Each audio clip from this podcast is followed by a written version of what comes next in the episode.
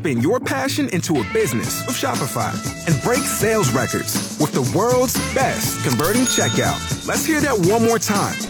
The world's best converting checkout.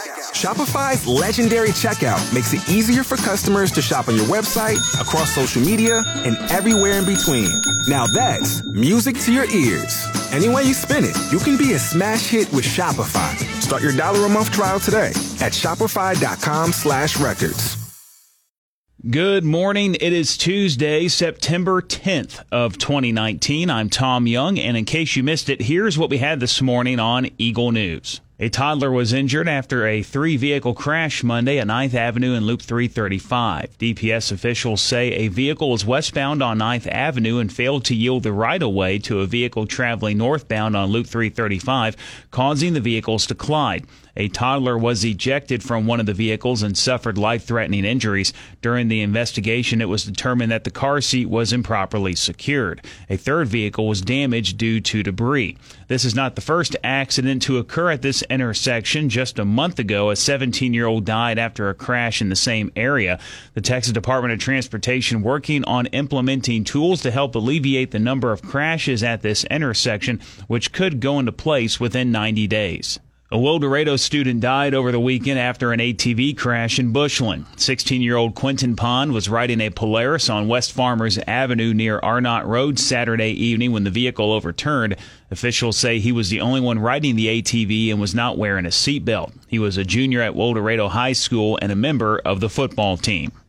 Amarillo City Council set to meet this afternoon on today's agenda. A second and final reading will take place to add the Amarillo Transit to the municipal code. Council will discuss the approval of the 2019-2020 budget for the Amarillo Potter Event Venue District, Amarillo Hospital District, and the Center City Tax Increment Reinvestment Zone number 1, and a second public hearing on the proposed tax rate increase. This week's meeting takes place at 1 at City Hall in the council chambers, 601 South Buchanan it. Four finalists have been tapped to fill the position of city manager in Canyon, and two already work for the city. The city received 47 applications from candidates in 13 states, as well as Canada and Australia.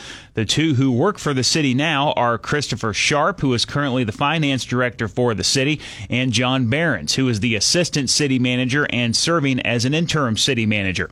Jacob Ellis is the deputy town manager for Gilbert, Arizona, and Joseph Price, who currently serves as the assistant city manager and director of planning and development for the city of Borger, are also finalists. Hall County commissioners voted Monday to initiate a burn ban effective immediately. The ban prohibits the creation of any open flames outside, which includes fire pits, campfires, uncovered grills, and open burning of trash because of high fire danger. Violating the burn ban is a Class C misdemeanor, meaning you could be facing a fine of up to $500. This burn ban will remain in place until the next commissioners court meeting, which is set for Tuesday, October 15th. Time for a Hunter and Kalinka traffic update. Today, the Rockwell Road Bridge will be closed for seal coat operations. Use FM 2219 and Country Club Road for detours. Also today, the right lane of I-27 southbound will be closed at 26th Avenue to complete drainage work and the US 60 westbound exit ramp to FM 1912 will be closed today through Thursday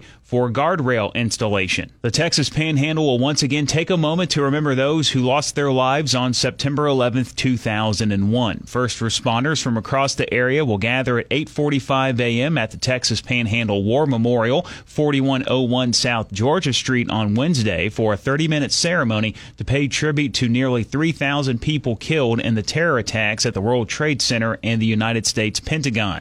Local first responder agencies participating in the ceremony include the Amarillo Fire Department Pipes and Drums, Amarillo Police Department's Rifle Team, and Honor Guards from the Potter and Randall County Sheriff's Office, AFD, and APD. The 24th annual Chamber Good Times Barbecue taking place Thursday in downtown Amarillo. The barbecue kicks off at 5 p.m. at 10th and Polk with over 100 cooking teams. Tickets $30 in advance, $40 at the gate. You can purchase tickets at any Panhandle ticket outlet or by phone 378 3096. Will Lutz kicked a 58 yard field goal on the final play to lift the Saints to a 30 28 win over the Texans in New Orleans. Watson completed 20 of 30 passes for three touchdowns, ran for another one on a 21 yard gallop, but was sacked six times and tossed one interception. DeAndre Hopkins had eight catches for 111 yards and two touchdowns. The Texans are home on Sunday against the Jaguars. I'm Tom Young. That's your In Case You Missed It Eagle News Update. I'll be back with you again tomorrow morning, bright and early 5.30 with the Eagle Morning Show on 100.9 The Eagle.